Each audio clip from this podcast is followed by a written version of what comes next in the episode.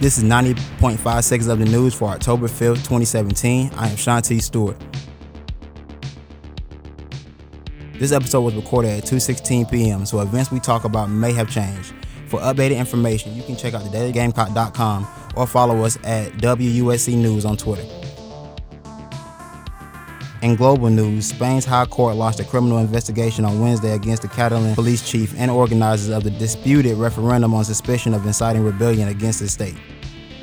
In state news, the Richland 2 school district has been awarded $11.2 million in grants for its magnet programs, part of a 49 million in federal money flowing into the state to pay for innovative education programs.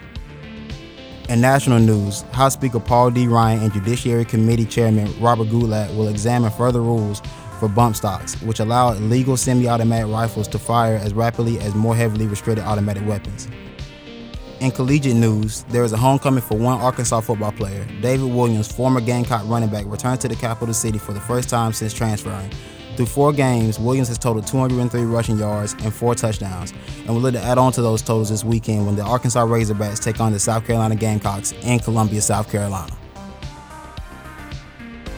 This has been 90.5 seconds of the news. For more information, head over to thedailygamecock.com and follow us at WUSC News on Twitter.